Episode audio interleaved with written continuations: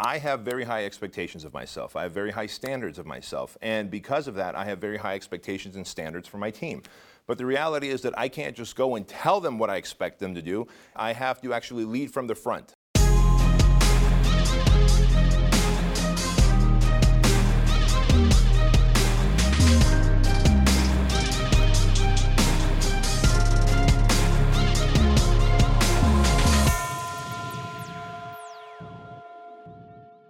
Hey, this is Craig Ballantyne. Welcome back to another episode. And this one's really, really special because we're going to help you set the foundation for your success. So I'm here with Bedros Keuilian. Welcome. Hey, Craigie. Hey, friends. Hello. We are going to have an amazing discussion about what makes a successful and highly disciplined entrepreneur. Because there really there are two types of entrepreneurs out there, and really two types of people in life. First of all, the reactive folks that struggle. When you're reactive, you're just not going to be as successful as possible. And then there are the proactive, successful people. So, Bedros, let's talk about you because you have become a highly disciplined entrepreneur. You have great systems in place.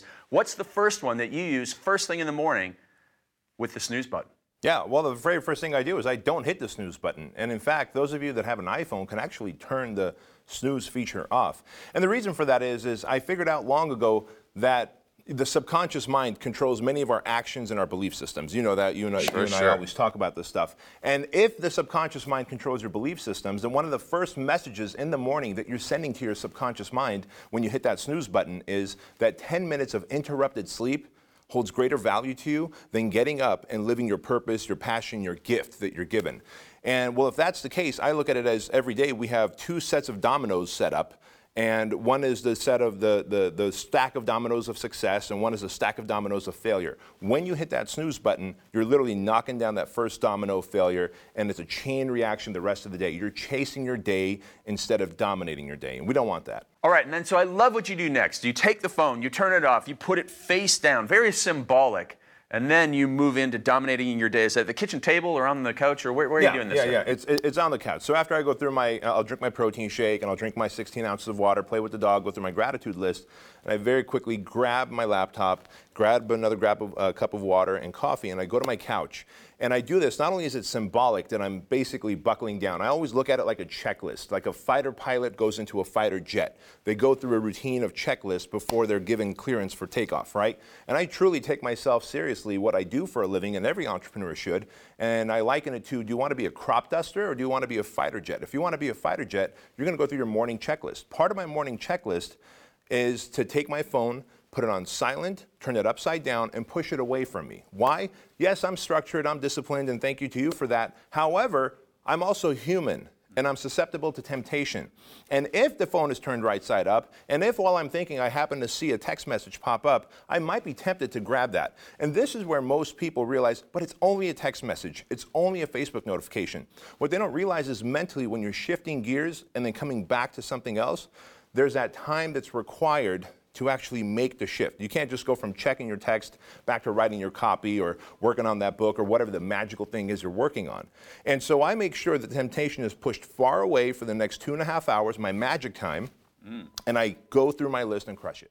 All right, so boom, I love it. You've really got this dialed in now. You are taking the symbolic measures. And now I want to go back to something you mentioned. You said you only have about three things on your to do list. This is really important because I'm sure you tackle the big ones first, but so many people have like 19 things on their to do list, and that just derails them. So talk about what you do and how you get things done so you can knock off your to do list before noon. Yeah, so the professional entrepreneur should not have 19 things on their list. Look, I can't imagine Warren Buffett or Richard Branson having 19 things on their list when they wake up. If you've got that many things on your list, odds are you need someone that you can pay $20 an hour or less to to do majority of those 19 things. The things on my list are the things that I'm capable of doing. They're within my zone of genius and no one else is more qualified to do it than me. And these are things that move the big levers. So if you're doing little things that move the little levers, you got to outsource that to someone that you can pay $20 an hour to or less. And that really is one of the defining factors of a professional entrepreneur and an amateur entrepreneur. Yeah, and what we're talking about here is highly disciplined and highly successful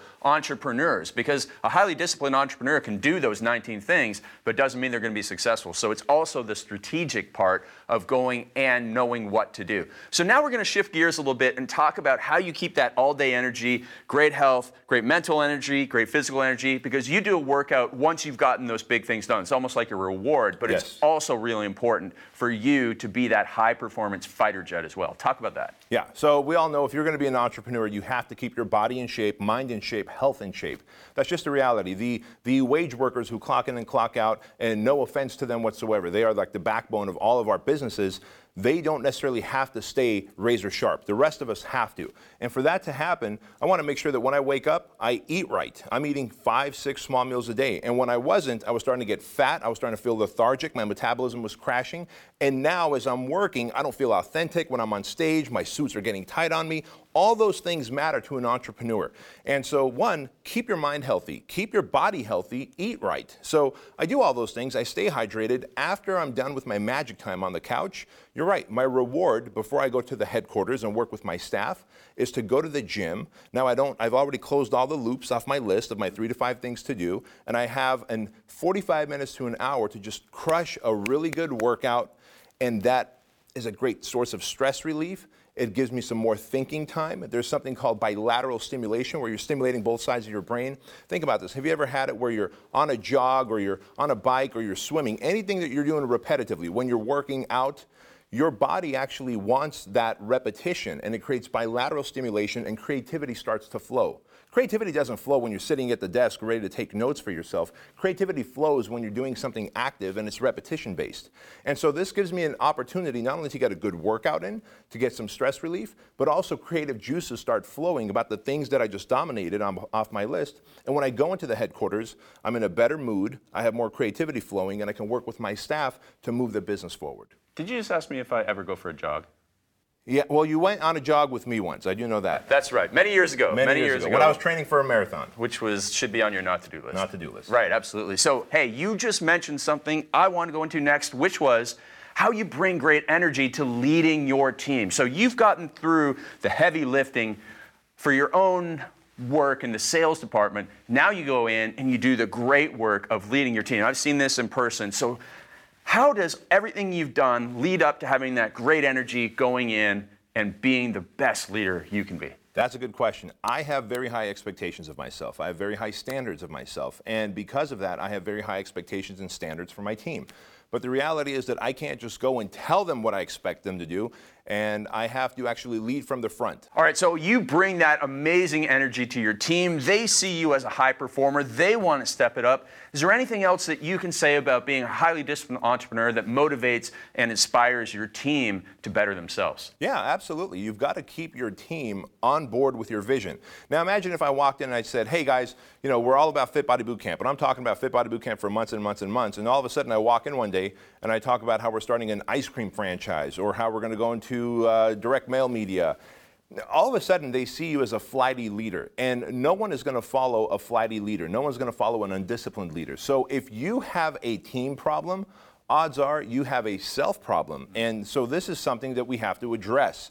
Um, if you can't fix, if you've already done the work on yourself and you've set the expectations for your team and they're not reaching snuff, fire the people you need to fire and bring on board people who, as Jim Collins says in his book Good to Great, belong on your bus. Right, right, seats in the right people in the right seats on the right, Right bus. Right people on the right seats on the right bus. And if you've done that, now it's time to keep them on the vision because they're human too. They can get they can get distracted. And so every Monday morning I write an email to our team. It doesn't matter where I am in the world, where I'm traveling, what the time is, I make sure before 8 a.m. Pacific time when they get in there, that email is sitting in their inbox and it's the Monday morning email and it talks it's designed to do three things develop them personally, develop them per- professionally, and then reinforce the vision that I have for our organization. We've got a big team, 30 plus, and we're constantly growing.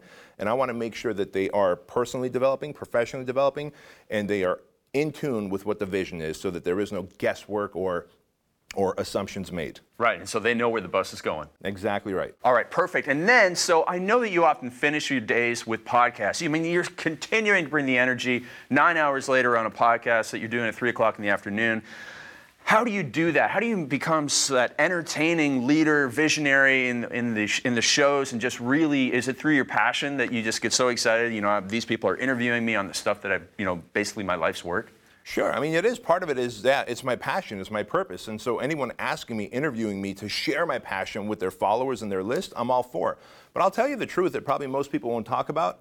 This is a, uh, an exercise that was built through repetition as well. Mm-hmm. When I used to do one or two podcasts a day, I would just get fatigued and tired, right? The second one always had low energy than the first one. These days, I get interviewed on three or four podcasts a day sometimes. Wow. And I bring the energy to every single one. The reason is through repetition, I begin to build my adversity quotient and my emotional quotient. So I'm not as stressed out, I'm not as overwhelmed. I know how to throttle my energy. And if you are able to do something for a long enough period of time, you get good at it. And so this goes back to the discipline of sticking to it. Most people don't stick to things long enough to become an expert, to become the, the man or woman who's known for something. They keep shifting gears. And if I can just touch on something real quick, Craigie, on our show here, is that I used to go to events and I used to just, it would kill me when people go, Hey, Bedros, nice to see you. So what are you doing these days? Because most entrepreneurs know that other entrepreneurs are flighty. Mm. They start something and then they shift. Now I'm doing this, now I'm in this industry, now I started doing that. Oh, I wrote a book, I stopped writing a book, I'm making a feature film documentary. I looked at it as when people ask me, hey, what are you doing these days? I interpreted that as, well, you're probably as lazy and unorganized as I am, so you're probably doing something new. So let's have small talk. What shiny object are you chasing? Yes, exactly. And like I always, a cat. Yeah, and I always tell them in a firm way, I'm still growing Fit Body Bootcamp and my coaching programs. Those are the two things that I'm highly focused on, and there's nothing else I'm going to work on until I reach my goal with those two things. And now nobody asks you because they see you everywhere. That's it. Right, you stuck to it. Yeah. Amazing. All right. And so, you know, one thing you brought up there was, you know, you used to struggle when it was one or two. Now you've desensitized yourself. You've put yourself out there. You've left your comfort zone. It's so important. And so, what's the power of discipline in leaving the comfort zone, which everybody says, but hardly anybody does? And I know you do it. The, the power of discipline is that you do what you must do to be in line with your vision and your purpose. Right. It's as simple as that for me. And so I may wake up on days, and look, I'm human, you're human. We wake up on days, and we might have woken up on the wrong side of the bed, or I don't have the energy. But I know that I'm put on this planet because I have a purpose and a gift. And no matter what, I'm disciplined enough to put one foot in front of the other, even on the bad days, even on the off days, even on the days where things don't go right. As our friend uh, Alwyn Cosgrove says, he only has good days and great days. Right. He has no bad days because he survived stage four cancer. And so, even on the good days, I put one foot in front of the other because discipline forces me to, because I've got an obligation to share my passion with the world. Yes, and then my favorite part of the day. You have been so disciplined, so structured over the course of the day that you have earned your freedom at night to go home and be present with your family. And you have the discipline not to be checking the phone, and you have the discipline to be present with them and to give your children the attention they need. How is this the most important part of your day? Well, I think that's the place that, a, as a father, I have the greatest amount of leadership uh, requirement, right? I mean, I'm raising two little kids. My son must be a modern day knight. My, my daughter must be an independent, free willed young lady. And I want to make sure that I give them all of my time, all of my attention, that they feel that they have a voice and, they, and that they're not competing against my iPhone or my iPad.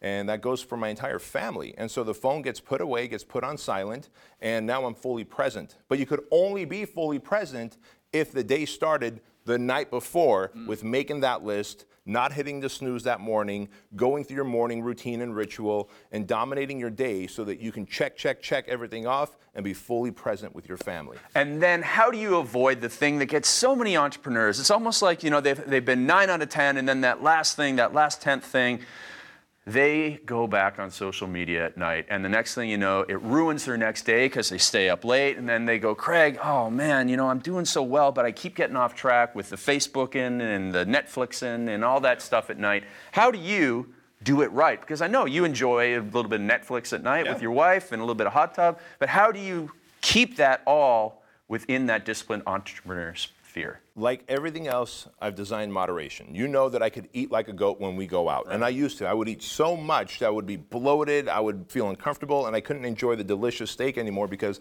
the thought of the steak that I just ate would make me nauseous. These days, I've chosen to do everything in moderation. This goes for my evening entertainment.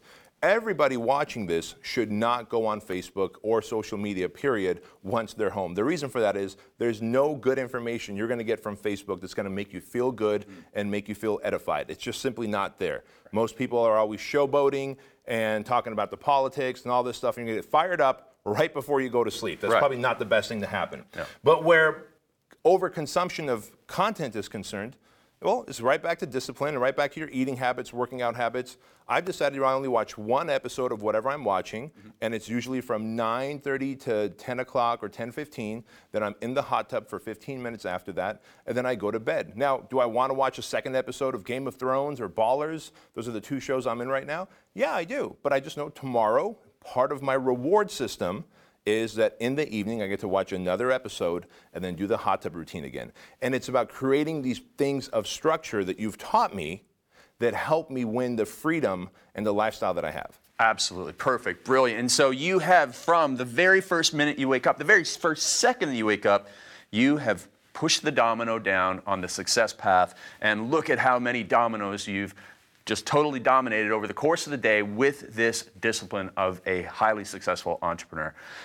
Any other words to our listeners, to our viewers right now about how to take these lessons, apply them to their lives, so that they can go from that reactive and struggling mode to just totally kicking butt, proactive, super successful, and that super achiever they desire to be? Yeah, some final words are that most entrepreneurs, all entrepreneurs, do not have room to be reactive, period. You just do not have the luxury to be reactive. In fact, I say all entrepreneurs, in fact, all humans on this planet should be control freaks.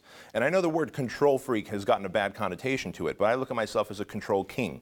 And uh, when you think about the word control freak or control king, I mean, don't I want to control my health? Don't I want to control my wealth? Don't I want to control my relationships? Don't I want to control what time I go to sleep, what time I wake up if I have good sleep? Don't I want to control if my kids like me, love me, if they if they if, if they feel validated by me? I want control over every single thing. And so the more things you can control, the better the outcome will be. Period. Where that's concerned, we're human. You have some bad days as well. And so when you have bad days, the good news is that since you're so structured and disciplined, you're going to have more good days than bad days. And so when a when there's a chink in the chain or a bad day happens, you're just thankful that you know what tomorrow is likely going to be a structured day, and you roll with the punches, and there you go. Because a disciplined entrepreneur, they get back on track, right? That's it. Absolutely. That was a great show. Thanks so much, brother. Thank you.